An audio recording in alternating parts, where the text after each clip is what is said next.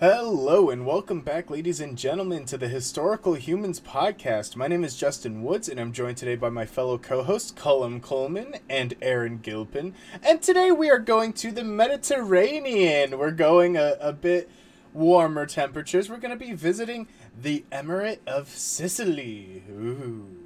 Yes, um, the Emirate of Sicily. Uh, it's a topic uh, really wanted to do here on Historical Humans because um, uh, it was a um, sort. It's a Muslim emirate, uh, as all emirates actually were uh, in uh, in Sicily. But when we talk about uh, m- you know Islam in Europe, we usually uh, find ourselves talking about uh, the Moors in Spain or the Ottomans in the Balkans.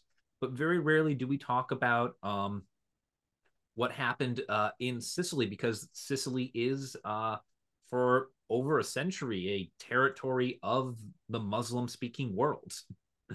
and, you know, Islamic world is a lot of different ways of saying it, but you get what I'm saying. Hopefully.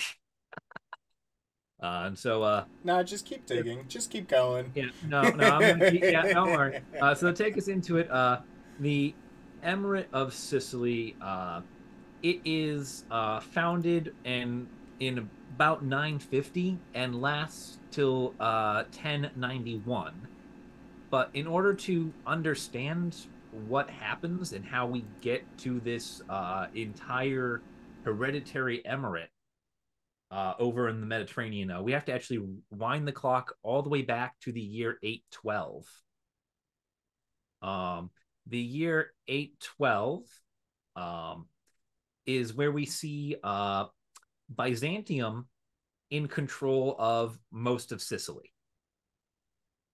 And they decide to make a wonderfully stupid move. The first of many. Uh, picking a fight with a Sicilian when death's on the line. Um, Messing even with the wor- Italian mob. Uh, even worse, uh, the Byzantine Strategos, which is sort of the provincial governor uh, that the Byzantines set up for various uh, regions, uh, decides to break a tr- a treaty with the Emirate of Tunisia. Uh, the treaty was signed in 805, and part of the treaty involved the return of Muslim uh, prisoners that had been taken uh, during previous conflicts. Constantine Sudas, uh, the Byzantine strategos in Sicily, does not want to give up his prisoners and thus refuses, uh, thereby breaking the treaty and prompting one Ibrahim I of Tunisia to launch an invasion of Sicily. Wait, why did he not want to just give them up? Like, did he thought they were too valuable politically? I would also assume potentially that prisoners were also used for labor. I don't Um, think it was those kinds of prisoners. No, no, this was this was not a uh, enslaved uh, prisoner type situation, uh, so much as um, Sicily is during the 9th century having a very hard time acknowledging the supremacy of uh, Constantinople. Uh, it spends a lot of its time basically doing its own thing, knowing that it is on the edge of the empire and the emperor can do pretty much nothing to to stop them. That's so funny to me because it's like it's not even that far. Like here's Sicily, Well, here's Constantinople. Well, what you have It's just to an keep ocean in, across. what you have to keep or in sea. mind, what you have to keep in mind is that when the Byzantines do their whole reconquest of Italy, Yeah, they lose almost all of it instantly. yeah. To, The uh, Byzantine ability to protect to project power into the Mediterranean is incredibly limited. And most of the Constantinople's resources are focused on holding Anatolia and the Balkans. I mean, yeah, that's fair. So you've basically it, this is basically Roman Britain. It's a rogue province that answers to you in name only. and uh, the various Byzantine emperors are struggling to control Sicily. This will be a theme for everyone who follows. but yes, uh, Ibrahim I of Tunisia uh, and uh, invades Sicily over these prisoners in 812, and it's the first sign that this Emirate of Tunisia is going to be a powerhouse, that the Muslims and the Arabic speaking world are going to be a power in the central Mediterranean, that they are a power in North Africa. Uh, because Ibrahim, he's the founder of uh, the Alghabid dynasty of Tunisia. He's the founder of the Emirate of Tunisia, um, then known as Ifriqiya uh, by the uh, Muslims. Um, Ibrahim gets the uh, emirate uh, by appointment from the Caliph Harun al-Rashid, uh, who is himself a mighty, uh, uh, a mighty war caliph, uh, who participates in a number of crusades, uh, actually fighting against um, a lot of people. Uh, Harun al-Rashid. There's a lot of people who get named after this man, uh, and they go to a lot of crusades. I thought the Crusades weren't until the. Yeah, The the crusades are 11th. there, but like people get named after this one. Oh, fair. people get named after this one. He's either he, you know, is this you know heirs become crusaders, all this stuff. People get named after this man I because say yeah, because this is this is the uh around the time of the expansion.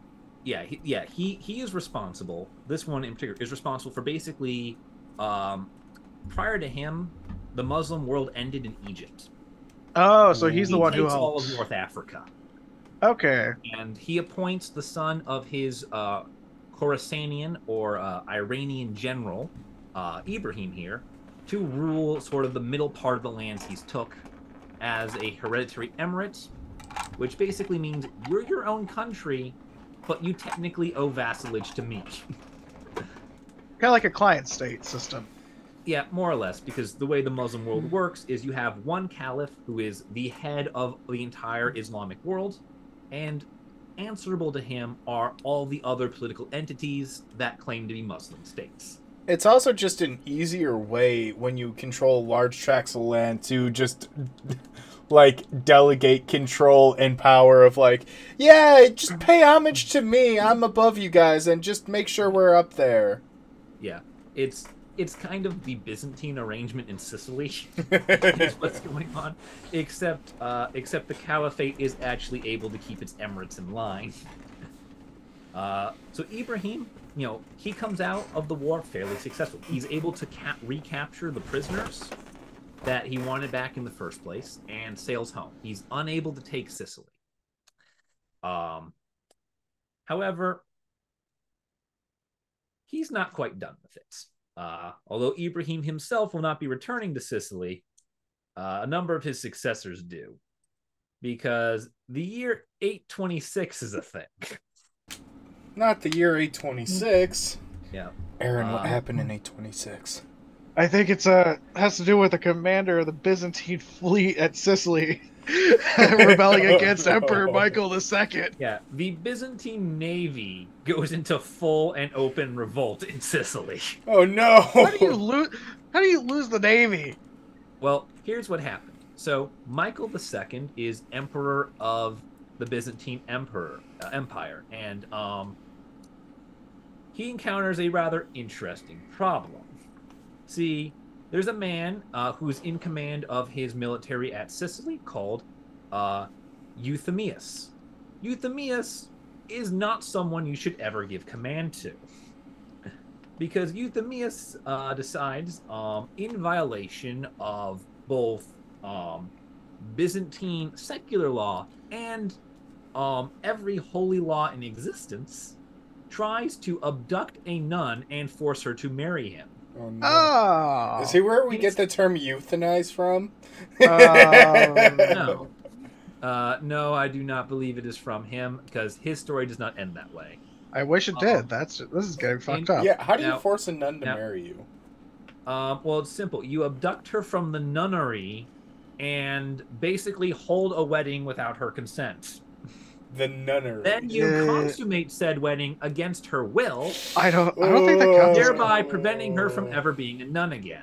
I Now, think this that plot- doesn't count. This plot is stopped Oh, by um by uh, you might remember a man, uh, Constantine Pseudos. He's still around. Did he? Did he say? Did they get to the part where it was who objects and then he like? uh I do. Like, like Um, Well, it's just like she doesn't object, and then he just barges in and goes, "I object." So- So he he is not able to get his hands on the nun. However, news reaches the emperor. The emperor orders Constantine to arrest uh, Euthemius for effectively committing blasphemy and treason in one stroke. Euthemius, who has the loyalty of the navy, says, "In that case, I don't answer to you. I'm king of Sicily."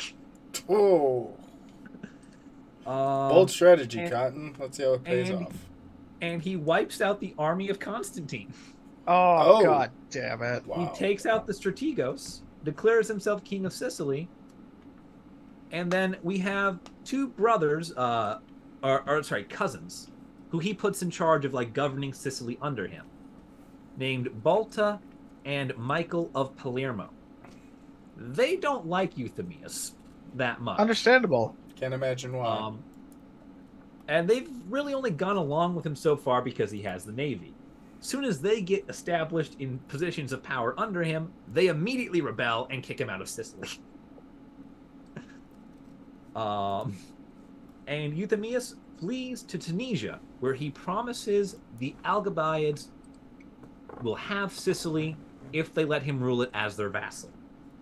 Ooh, sucking up to a powerful Yep. ally.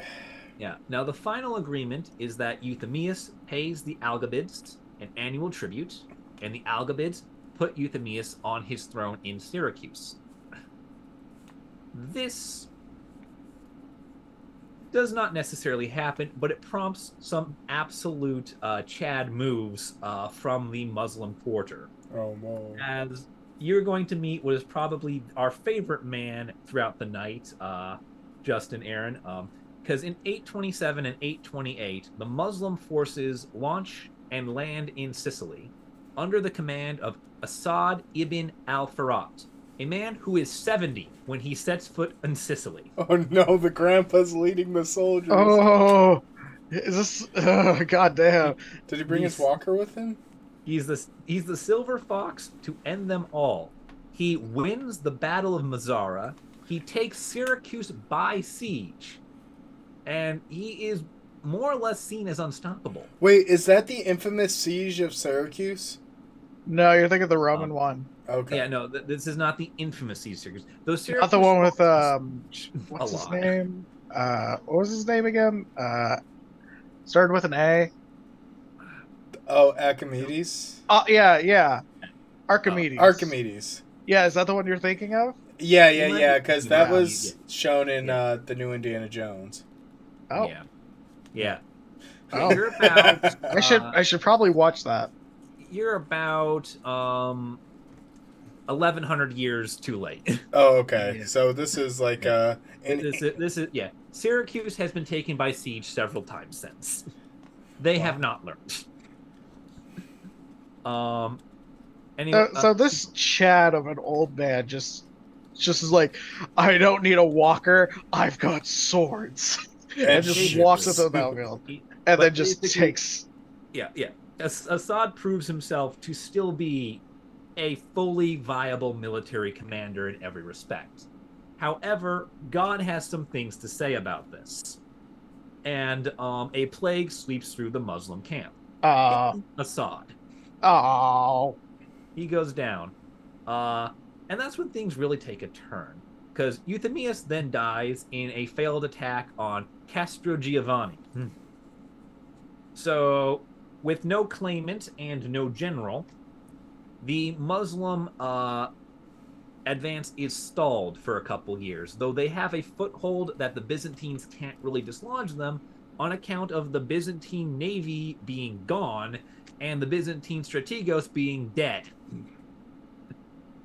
uh, There's, there's no there, there's not really a good defense here.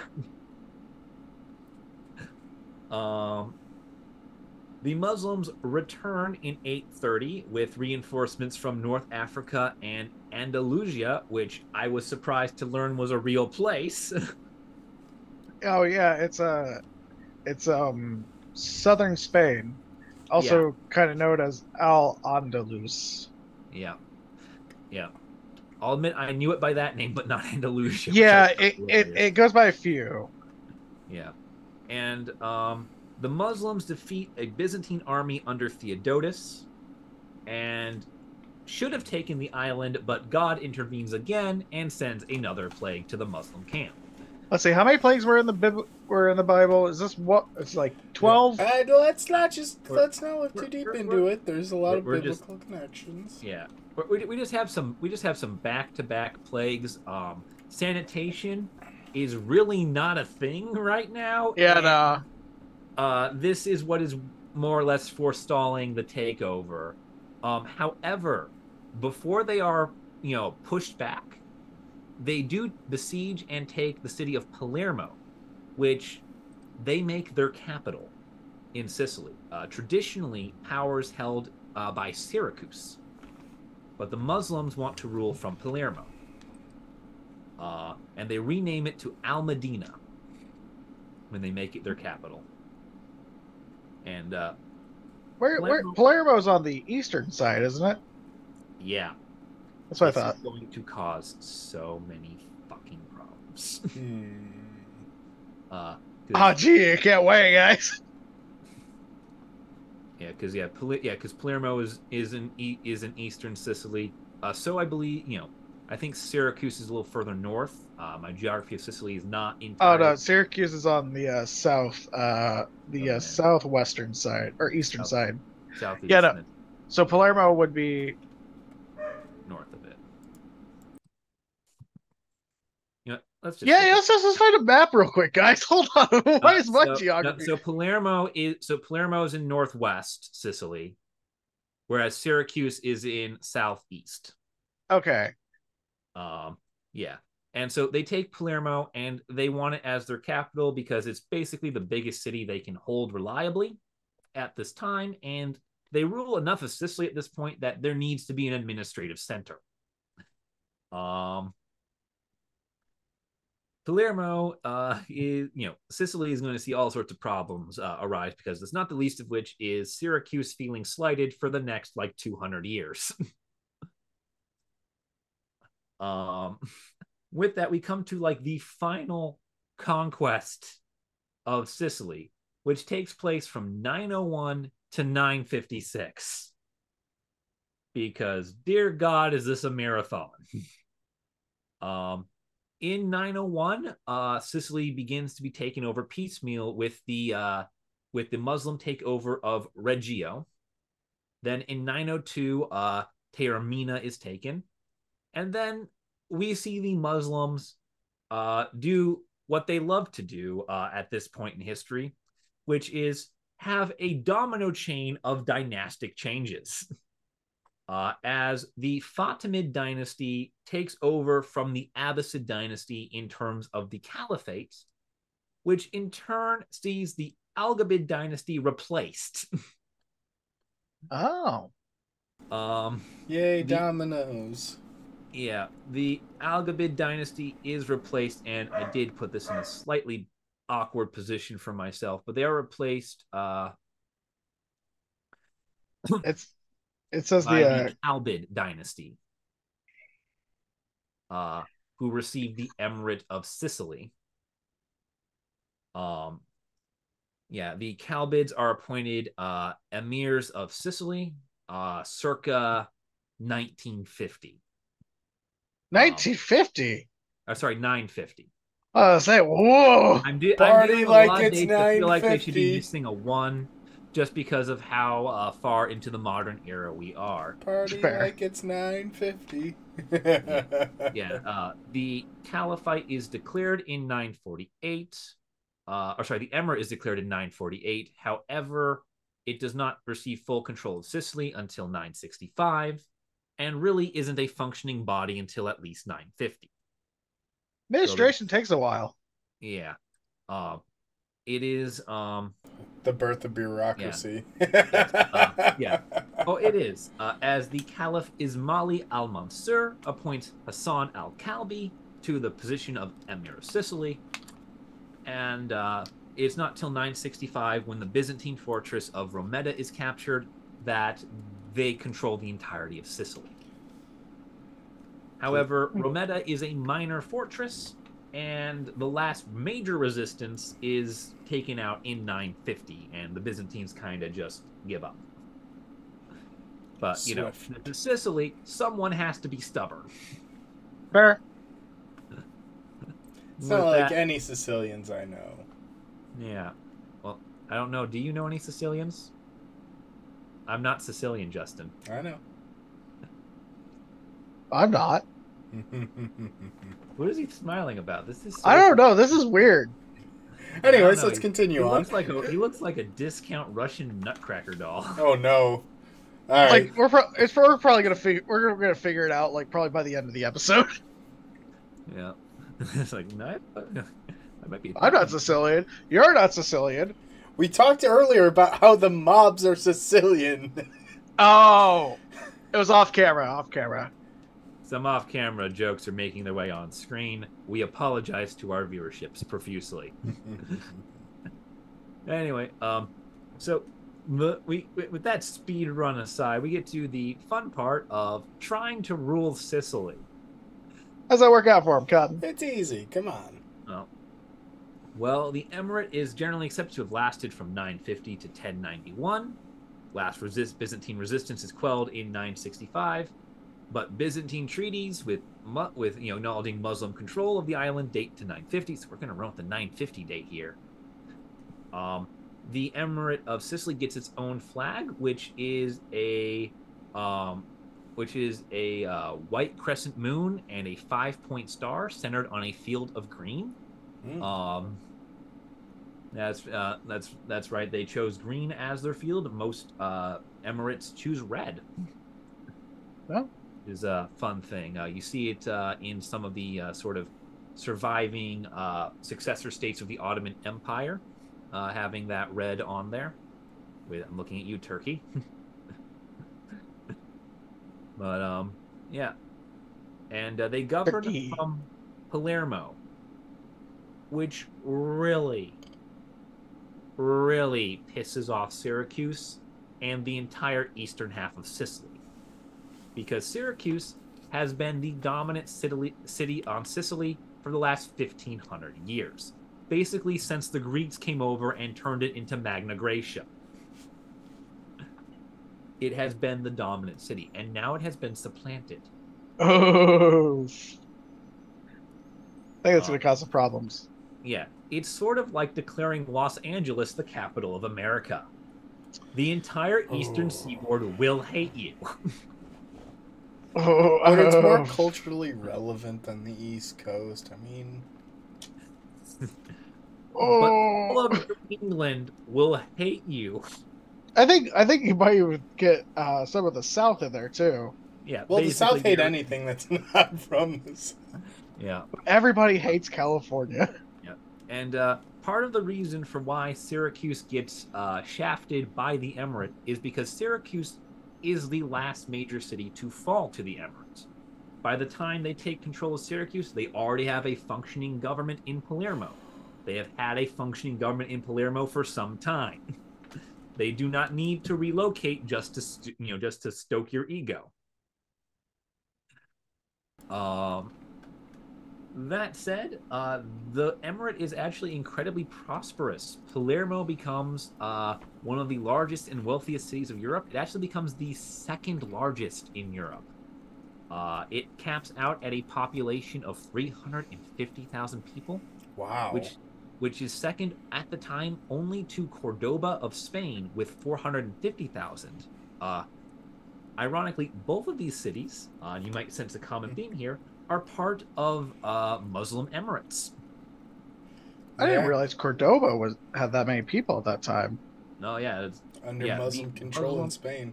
The Moors. the- I would have I would have thought Baghdad would have gotten that title. which city? Baghdad. We're talking about cities in Europe.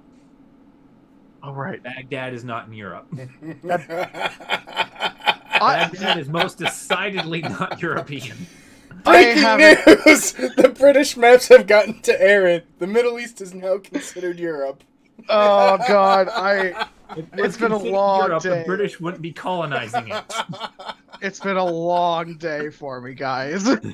No, So we're talking about cities in Europe. So Uh, I want you to think Paris, Lyon, Aachen, Moscow. uh, I mean, London at this time is minuscule, maybe Oh, 10,000 people, if that.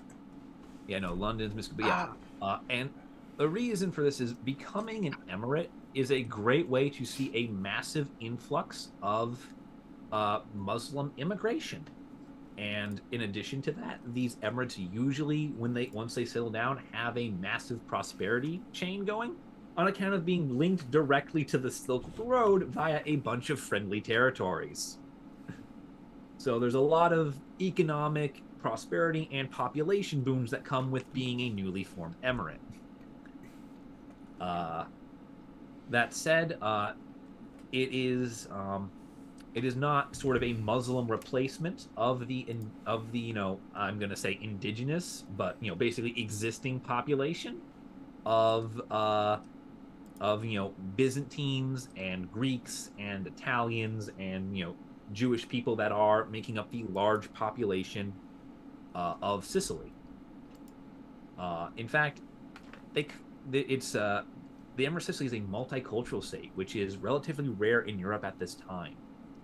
Uh, there is uh, a limited religious freedom uh, under what is known as a jizya tax, which is basically um, because an emirate is a theocracy, it's a religious run state.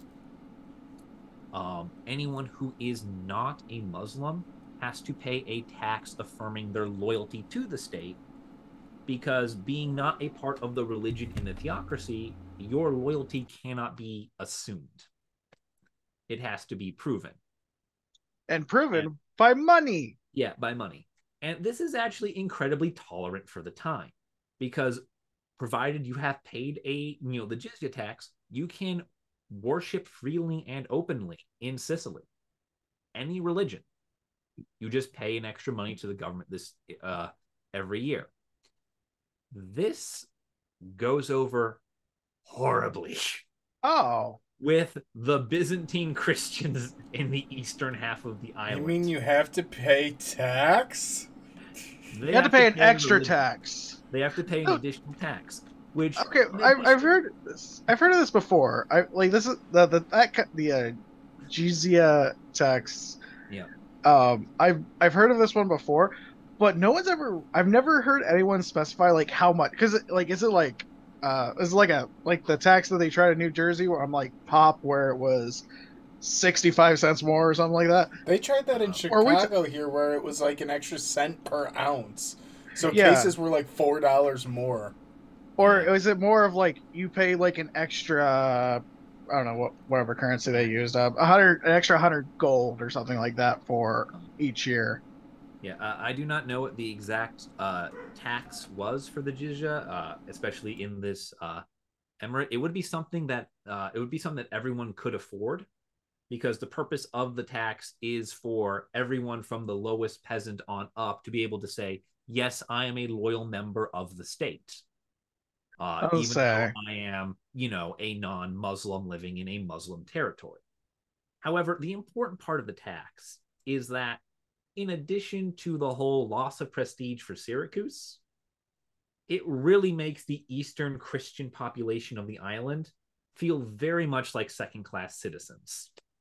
They feel very alienated by this government. I mean, that tends to happen when there's a theocratic change, especially because people in general don't like changing religions. And when the person in charge of them happens to be from a different religion, there tends to be a little bit of a discrepancy in your And they are- viewpoints. They are technically invaders. And the thing too to remember is the Byzantine Empire is also technically a theocracy at this time. They are anointed by the um uh you know by the Eastern Orthodox Church. You know, they are a you know, they are a divine right monarchy. Um which means that while they might not be as married to the religion as an emirate, they are very much there is very much a state religion going on. Because there, there, there are secular, and then there are religious laws. Yeah, yeah. And so like, you know, and there are, you know, like the emirate has its own laws and the caliphate has its own laws, but like, you know, again, there are those are again separate from the laws of the Quran, which is the Muslim, you know, religious doctrine. Also, But it's kind of it's kind of a way for them to be like, hey, you don't have to pay this tax, but if you know if you to our convert, if you convert, Convert to our very- religion for a tax break. And and it is it is very hard. I mean that's yeah, it, it's very hard for the Orthodox Byzantine, you know, population on the eastern half of the island to really accept that they are going from being, you know, the religious ma- majority and members of the state religion to being not that. Uh, there is a lot of ego in the eastern half of the island, um, and the whole east-west division thing starts flaring up again, which dates back to when Rome and Carthage tried to partition this place. no, yeah, Uh, that was a fun time. half was Roman, western half was Carthaginian. A lot of people died. That's There- all we're going to say on that. And the, best part about it is it was all a bit of a misunderstanding. Yeah. Oopsies. But yeah, the uh, the Greek-speaking Christians on the eastern half of the island regularly make life difficult for the emirate with frequent rebellions. Honestly, Um, good for them.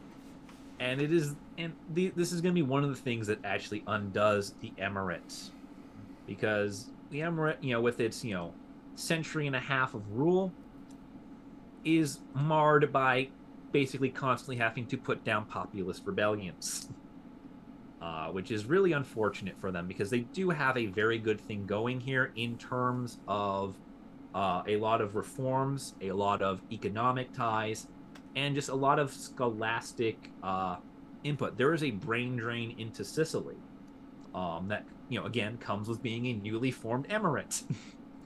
Yeah, they and this doesn't this carries on even much after, but uh Sicily was a very was it was it was ba- even though even as the center of the Mediterranean, it was also a very um important center of education. Yeah, it, is, it, it, it and it becomes it begins to become that scholastic center under the emirate. The emirate is kind of the beginning of Sicily having a golden age. Uh, with uh, a lot of things that happen, it doesn't go into a full golden age under the emirate because of how difficult domestic rule is.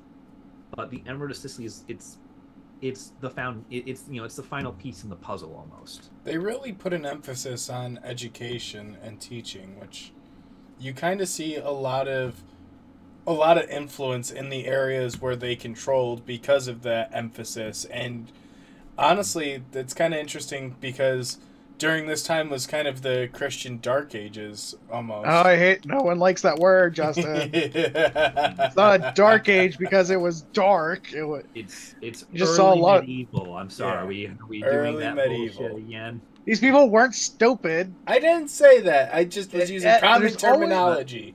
It's Listen, bad there- terminology. Well, there. Well, it's not about the people being stupid, and it's about the general loss of uh, Of, Science, you know, mathematics, engineering education. knowledge and literature. Yeah. Well, that well, I mean, like uh, That is that- population decline happened really fast. It was Yeah. not their fault.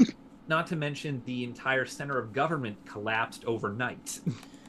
I'm just Ah! saying they kept education and and uh, academia alive, and they Aaron, let it you- you- thrive. Aaron, you do have to acknowledge that most of what we have from before the Renaissance, we have because the Arabic world didn't implode. oh in no. the Including medicine. century. no, I definitely, I definitely know, I definitely acknowledge that. I just don't like the connotations that come with saying because it's not, it's not because it, it's not like this because it creates this image of the fact that you know Europe suddenly was backwards, stupid, and dirty, while like the like in the east in the muslim world was like very sophisticated because there it's more nuanced than that but when you use terms like dark ages it very much discounts the other advances that were in fact happening in europe Yeah, and just the, the issue is that Europe suffered a major setback in terms of what it had access to. Not to mention it's also a victorian term and they're not usually the nicest when it comes to historical nuances You, you you remind you remind me of like my uh, of like my first supervisor having a conniption over whether it's late or terminal woodlands. Anyways, let's continue We on. are we are debating things that sh- do not need to be debated here. Yes, the point Uh, is yeah, the the point- the the caliphate's is that- focused on education and that thrived in the world. the, yeah the Emir- the emirates are seeing a lot of thing you know are seeing this sort of kind of become a forefront again for sicily because sicily has been for the last you know you know for the last 100 uh, 150 years prior to being taken over they've been on the periphery of the byzantine empire not really getting a lot of attention but also being able to do their own thing. And they're kind of left behind uh, by the byzantines unfortunately just by virtue of the pol- geopolitical situation in Constantinople. Um, with the Emirate of Sicily, suddenly they have they're a capital not of a province but of their own uh, nation. Uh, granted, it's you know an Islamic nation, and that's not what most of the population is, but still, it's it's at least the, it's at least a Sicilian nation. Um, during the tenth cent uh, during the tenth century, so the 900s, the emirate is incredibly strong militaristically.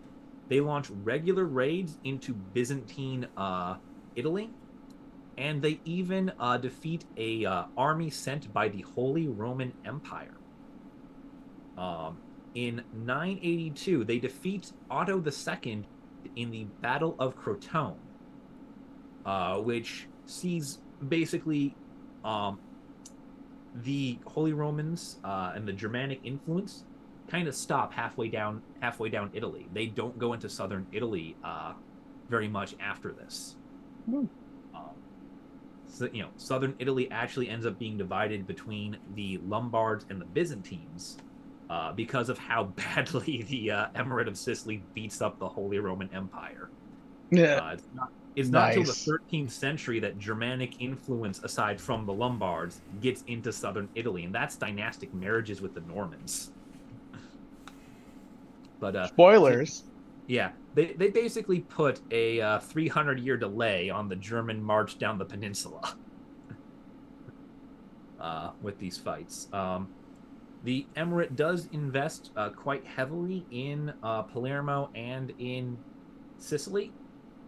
And uh, this is where we're going to get our first talk about architecture to compare uh, what the Emirate does to what happens post Emirate. So, the Emirate builds the chapel of San Cataldo in Palermo. It's a Muslim mosque that was then converted into a Christian church. It's a small rectangular chapel that features three red domes and Arabic arches.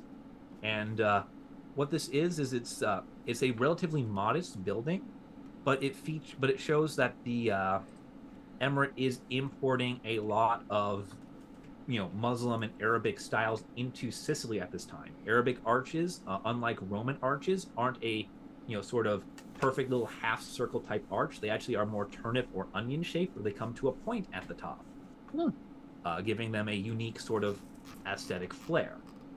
Um, additionally, the three domes, the sort of domed top, well, not uh, unseen before in in Sicily and Italy, is definitely a new style. They put in these uh, domes. It's this modest, and it's the sign of modest buildings that are still investing in building a new society here. And that's kind of the hallmark of the Emirate. It does a lot of, you know, small things that have a big impact. Like uh, this, for example, this church has stood for uh, over a thousand years at this point.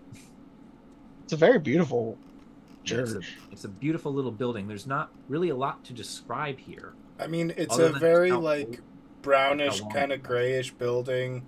Like you said, it's a square, and then it's got the three domes in a line, and they're kind of a reddish brick. And honestly, kind of looks like um, as much as I hate to say it, almost like a whack a mole. Yeah, but it, it, it, the thing is, it, it's it's very it, it's very plain stone. It's very modest architecture. it's meant not to be flashy. Yeah, and it but and the emirate is investing. It's a sign that the emirate is investing pragmatically. Um, most of their attention actually goes to land reform and uh, and uh, um, export crops. Hmm, That's They fair. actually they actually spend a lot of time being agrarian rather than uh, grandiose, and so I mean, a lot Sicily the- was once the breadbasket for the Roman Empire, so it makes sense. yeah got supplanted by Egypt, but yeah, Sicily was a breadbasket. And um, fun fact: the Sicilian agrarian system has not been changed since the Roman Republic. I don't blame them. The If the it ain't emirate- broke, the the emirate is the first thing to change uh, to change the agrarian system. We'll get into how they do that later, Oh, no. because what they do to the agrarian system is actually the one of the big legacies of this uh, of this emirate, as opposed to the architecture. and does it maintain to this day? Um, a lot of the crops Sicily is known for today are imported by the Emirates. Hmm. oh, interesting. Um, yeah, if we want to talk about those now, we can talk about those now because they do come up. I mean, so the- sure. Yeah, so the Emirate uh, is known for introducing oranges, lemons, pistachios, and sugar to the island of Sicily. really, I've Now, seen those. if you cook anything Sicilian, you will know that you need those. I I didn't hit Sicily, but I did hit southern Italy when I was there in Italy. Uh, and even seeing the oranges that were growing, that this hotel was growing themselves, absurdly big. Yeah, no, you can you can get lemons the size of a, the size of a human head. It it's insane. So like I need Yeah. one. I'll Like, just if stick you- a straw on the side. You is- you'll need one of the metal straws is what you'll need. th- th- there's there's some god tier citrus that comes out of Sicily, and Like- it's because of this emirate. like if you threw one like it already hurt like if you threw an orange at somebody it would hurt if you threw an orange from southern italy at somebody you could probably substitute it as like a cannonball in a Why are you cannon throwing? Why are you throwing I don't know. I don't. I don't. I don't know Aaron's obsession with fruit-based violence. Uh, stop playing Fruit Ninja. never i Um, haven't i haven't changed since 2009 Yeah.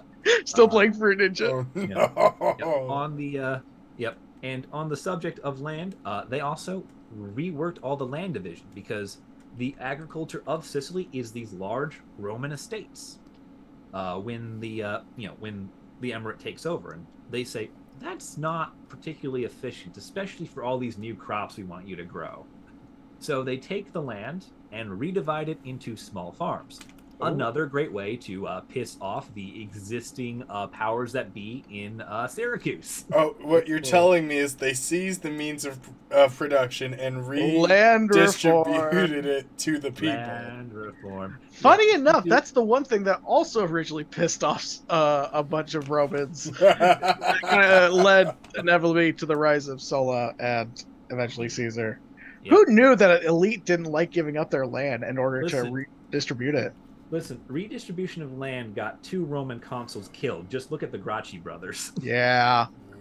Uh, but uh, back on track. Uh, additionally, um, be- because the agricultural system hasn't been evaluated since the Roman Republic, um, it also means that they've missed out on all the technological advances.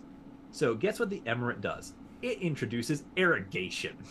Water. Sicily was farming without irrigation until the late 10th century. Hold on a second. Irrigation systems and it have was been around Rome's for almost a thousand years. and it was Rome's breadbasket, so it was able to claim that at least for a while without irrigation. Yeah, because uh, be and the reason why um, it doesn't get invested in by the Romans when the Romans start doing their whole thing for irrigation is because from about the 200s to the late like to about 30 BCE, Sicily's Rome's breadbasket. However, in 31 BCE, it gets supplanted by Egypt with the Roman conquest. Oh yeah. and everyone stops paying attention to grain from Sicily. So it's stuck with, you know, a 1100 year out of date system. Hmm. And then the emirate comes along and says, yeah, no. So very much major agricultural and land reforms uh, for the Emirates. uh, very big deal. Uh, and so you might be thinking, things are going fairly well for the emirate, right? They've got major uh, new crops, new land systems. They're building. They are a military powerhouse. You know, the only problem is, you know, two thirds of their population hates them. well, the emirate, not to be uh, outdone by uh, anyone, decides that the only thing that shall destroy it is itself. Yay! And uh, the royal family uh, begins to fight. It begins to fight quite heavily with its own uh, with its own self. The Kalbid dynasty stops getting along. Uh, at about the uh, year 1035, uh, the formal there's just a formal schism within the dynasty. Um, what happens is a man named Abd Allah Abu Hafs seizes power for himself. And by 1037, Abd Allah has usurped the emirate from Ahmed al Akar II, or al Akal II, sorry. Uh, this marks the second time a usurper has sat on the throne uh, for the emirate of Sicily. The first time, uh, the guy lasted less than a year and was immediately killed. uh, yeah, don't assassinate to jump the line of succession. Doesn't doesn't it just kind of sets a precedent? yeah. That's a bad yeah. example for the next That's a bad example. Anyway, uh, however, this time around, the uh, the dynasty isn't the Kalba dynasty isn't able to quite get a handle on it, because not only does uh, Abdallah seize the throne, not only does he assassinate the uh, ruling emir, he also holds it for five years. And by the time uh, Hassan al Samsam II uh, restores the Kalbid dynasty in 1040, the Kalbid dynasty is so fractured that no one can hold it together. Uh, in 1044, the Kalbid dynasty disintegrates entirely, uh, with Hassan II still ruling until 1053. But there is no functioning dynasty. Instead, what we get is um, what are known as um, quadits, which are the four governing sections uh, that were put in place by the uh, by the by the emirate uh, to rule Sicily, more or less each having their own um, ruler. Uh, at most, two quadits answer to one person at any given time, which uh, causes a lot of problems. Um, this lays the ground for invasion, as Syracuse and the entire eastern half of the island see their chance at freedom and immediately start rebelling again. Ah, Mm. classic. By the year 1060, things have gotten so bad that there are three emirs of Sicily Oh wow, operating at the same time. you're the three emirs, huh? Hmm. Yep, the three emirs. They are not friendly. That decade feels like it's quite important, and I can't quite put my fingy on it. Yeah. Ah, I feel like nothing ever important happened in the 1060s. Yeah. Nothing. Hey, what's nothing to William worry. doing in England? He's not there yet. He's still in France. He's still in Yeah. Normandy. No, nothing to worry about yet. I said the decade. Yeah, and what happens is the Holy Roman Empire begins to encroach on holdings that the uh, uh, Emirate Sicily has claimed in Italy. They lose all of that almost instantly. Um, and the ruling dynasty basically becomes so weak that it forces itself to, uh, in order to maintain power, it starts making bargains uh, for like financial and military support with the Byzantine Empire Ugh.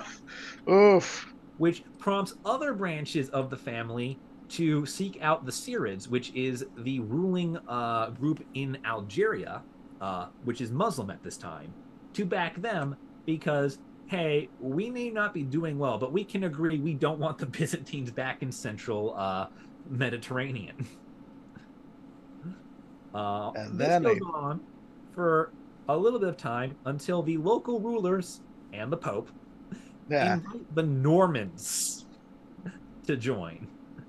A Oh man, I wonder if they're gonna do anything interesting. The Yeah. Normans. yeah. So the Normans were a group of Viking raiders that got paid by the King of France to settle in Normandy, uh, and basically guard the mouth of the rivers leading to France in return for you know not setting Paris on fire every other week.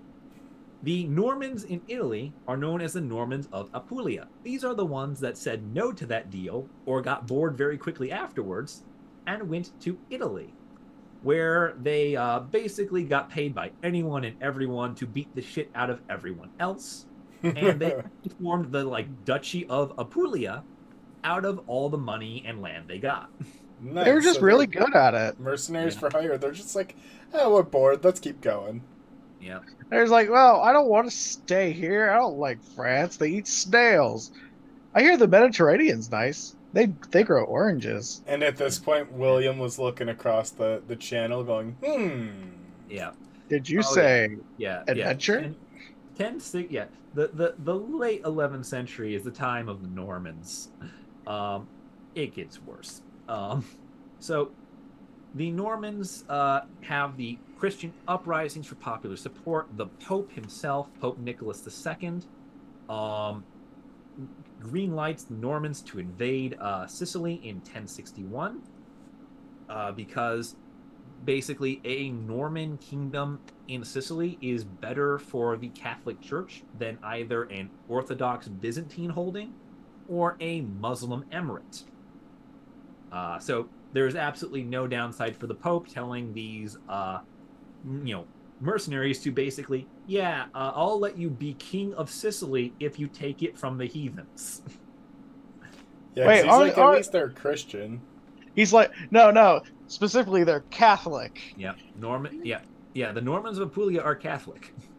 There's just like there's like wait a minute. So you want us to go in, kill some Muslims and some Byzantines Yep. who are also Christian but the wrong kind, and we get we just get a whole kingdom. And he's Pope's just like, yeah, because they're not Catholic. Yeah. Now, the Normans make uh you know, you know, they make their invasion of Sicily and they will overrun the Emirate of Sicily. They will wipe out Muslim Calabria, Muslim Sicily, and Muslim Malta. Everybody forgets Malta. Yeah. They will wipe it out under a man named Robert Guiscard. Yeah, However, God damn it, Robert. However, the the rival of the Normans is not the end of the book for the Emirate of Sicily because one man in 1065 unites the fighting Muslim quadrants of Sicily to make a valiant, unified emirate once more, resurgent and strong, for all of three years. three years. His man, this man is Ayyubid ibn Tamim, and he unites them from 1065 to 1068. At which point, he promptly leaves Sicily, back to North Africa, and immediately there's a the, there's a succession crisis, and the Muslim Emirates uh, falls into infighting. Gotta watch out for those succession crises, man. Yeah, basically everyone had kind of agreed that he could be in charge. However, there was no real agreement for who could rule in his absence. So when he leaves for North Africa, everyone starts killing each other again. Just because he's not physically here doesn't mean he's actually ruler. So Yeah. it's So like it's like when King John took over the throne while uh, Richard was in was in crusading. Yeah, it, it, it's things like that. And basically, what ends up happening is the equivalent of like the governor of Virginia telling the governor of New York what to do, and the governor of New York saying, "You're the same rank as me, fuck off," and then Georgia sending a, uh, you know, Virginia and Georgia sending armies to invade New York. Oh, that definitely would not have gone well. Actually, it didn't go well.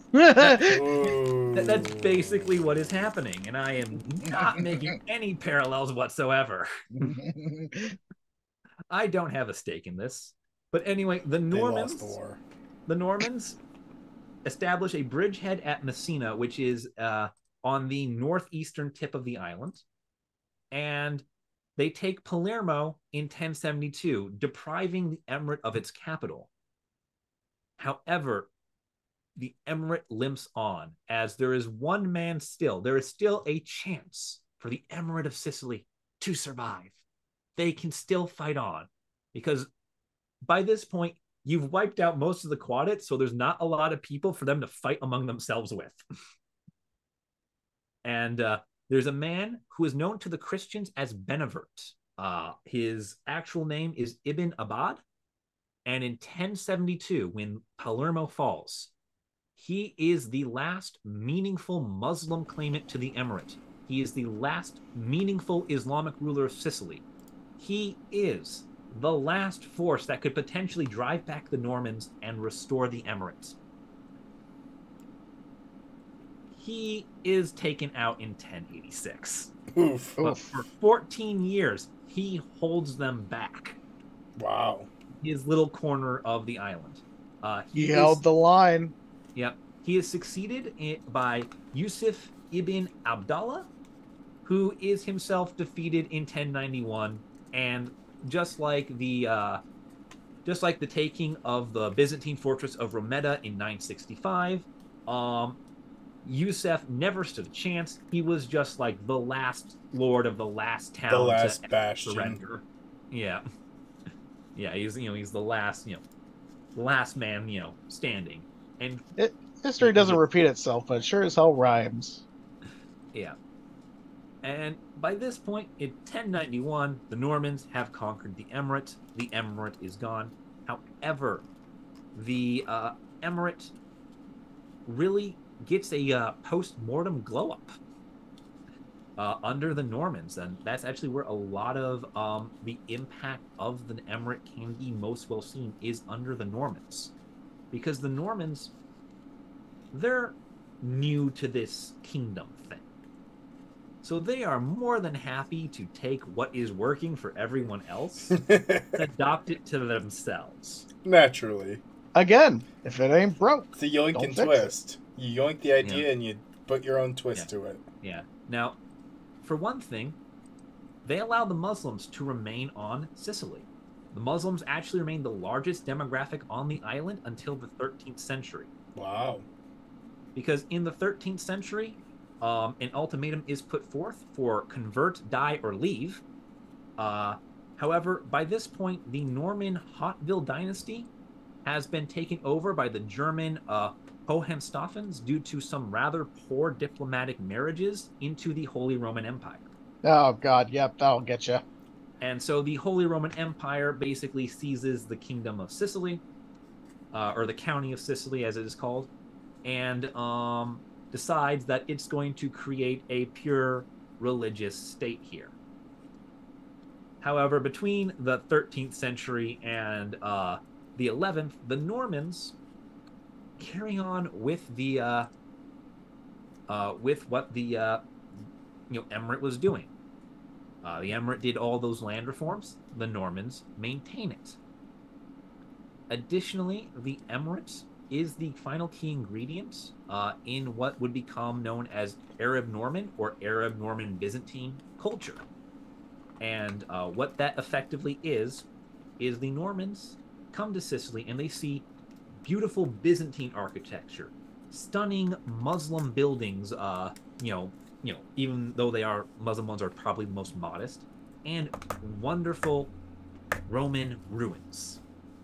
And they look at all of this, and they realize if you take a Byzantine building, put Roman columns and Muslim arches on it, it looks better than anything else you've ever that has ever come before. Oh So no. they take cultural fusion one step further and give the Emirate of Sicily new life in making awe in making some of the most awe-inspiring buildings uh, that will grace Sicily until about 600 years later.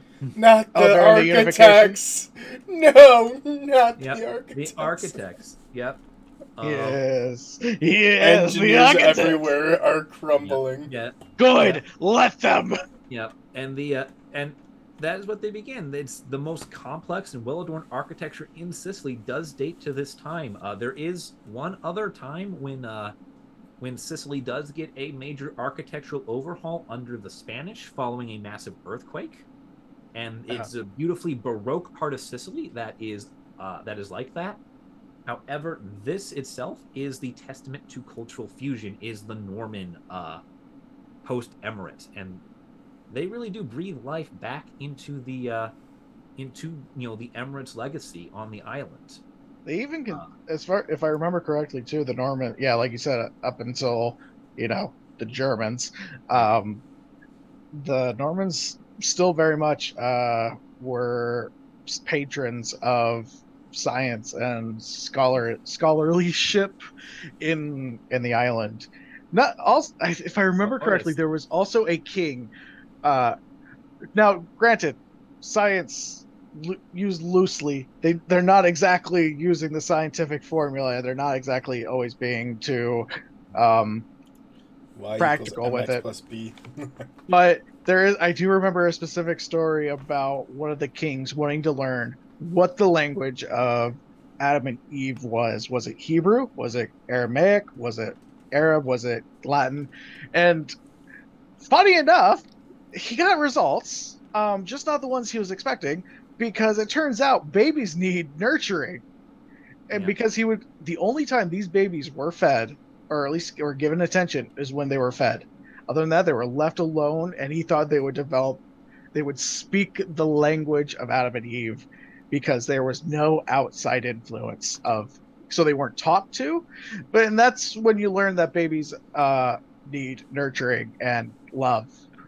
Yeah, I don't I don't know about that particular experiment, uh, but I do know that there was, in addition to the architecture, which we'll come back to in a minute, uh, there was a scholastic renaissance under the Normans. The Normans uh, kept uh, the emirate uh, very much uh, close to them. They constantly imported Muslim scholars.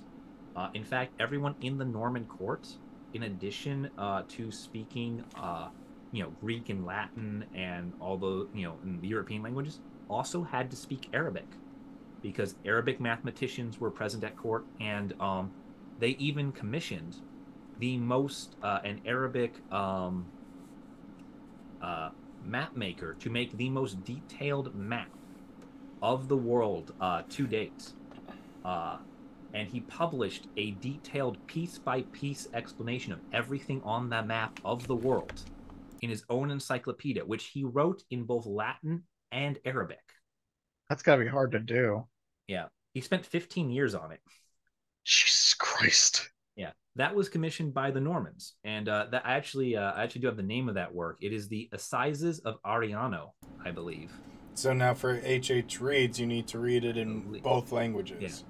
Either that or that was one of the law code reforms. Uh, I- there was a lot of literature that came up when the Normans uh, take over and basically decide to just patronize the ever loving hell out of any scholarship they find. Listen, they had all, they still had all that money left over from Yeah. all the mercenary work, and they're like, "Well, what do we do with it? Yeah. These guys are doing some cool stuff. Well, Let's pay them to do to make cooler stuff." Yeah, ba- basically. And the thing is, everyone in the court spoke and read Latin. They spoke and read Greek. They spoke and read Arabic. Um, they spoke and read German. They spoke and read, you know, an early form of Italian because that is what the people there spoke uh, in their kingdom, and that is what they did. And it was very polyglot, and it's you know, it without the emirate, there wouldn't be a lot of this scholastic influence. Uh, there certainly wouldn't be Arabic involved, and um, it certainly wouldn't see some wonderful bits of architecture like uh, the one we've selected to look at is the Cappella Palatina, uh, which is the royal palace of Palermo. And it takes a little bit of everything. It takes Corinthian columns from the Roman Empire, which are these pillars that end in a sort of floral pattern resembling leaves. It takes Arabic arches, which are those sort of turnip shaped arches that come to a point at the top. It imports Arabic uh, muqarnas, which are these sort of ceiling vault things that create a sort of geometric honeycomb pattern, uh, which basically allows you to look up at a ceiling and have sort of a feeling that you are in a cave. Uh, a lot of times with how the geometry works and creates little just sort of dangling uh, stalactites, I believe, are the ones that come down I think so. yeah, creates little dangling stalactites from the ceiling, which can be beautifully decorated. Um, it has inscriptions in Greek, Latin, and Arabic. Has Byzantine mosaics adorning all the walls uh, and even the ceilings. And it uses the basilica, which is a Catholic cross format, for its layout.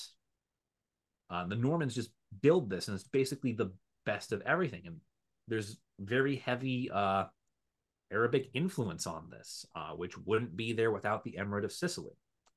So even though the emirate remains modest, uh, like we saw when we were talking about the uh, the chapel of San Cataldo, um, the people that come after, because they're not necessarily dealing with a lot of domestic strife, and because they're not fighting, you know, the uh, you know themselves for most of the for most of their rule are actually able to just adorn Sicily with all the riches that come in, as opposed to having to be pragmatic about it, like the emirate was.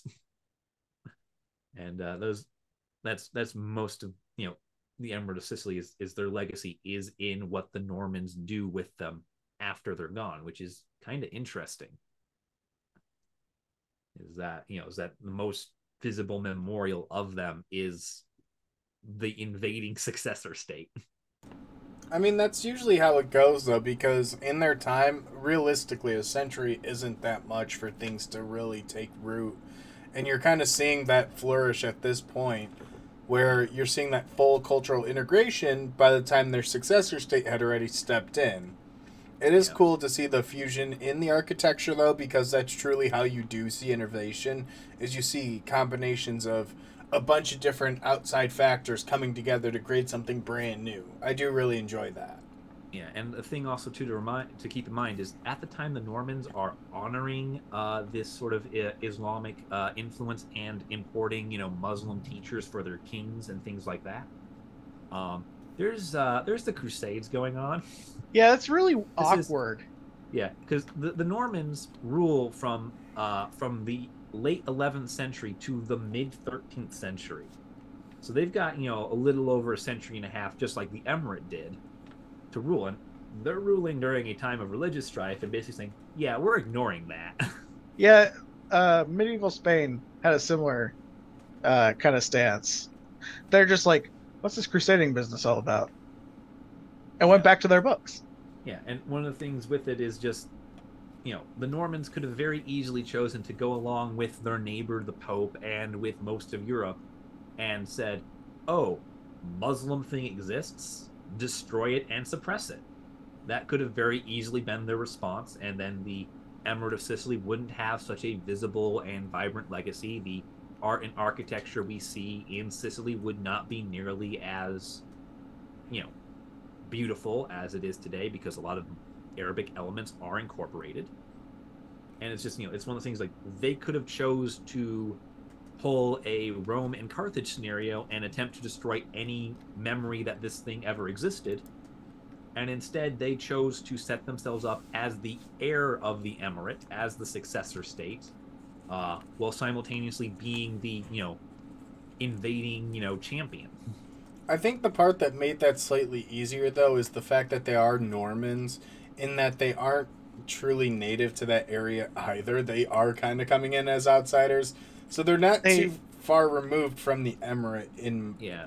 I would also that- like to point out They're not um, invested in the local politics. They're a liberating conqueror either way. yeah, and and also at this point, Sicily had become very multicultural, so a lot of the, the peoples did eventually have to learn how to live with each other to some degree, and eventually, with the Normans, just became another, Yeah. uh, another yoke Yeah. to yeah, put around the peasantry. Yeah. Um, but by- by the time the Hohenstaufens get involved, it's been about 300 years. You know, it's been about 300 years. Uh, technically, uh, the Muslims have been on the island since uh, um, since 828. So you know, it's it had been about 500 years of having you know Islamic influence somewhere in Sicily. Yeah, Um, at that point, it's just Sicily. yeah. um, Ho- you know, regardless of how much the Hohenstaufens try to make it not. Hmm. true. And also, I just want to say one more time, Hohenstaufen.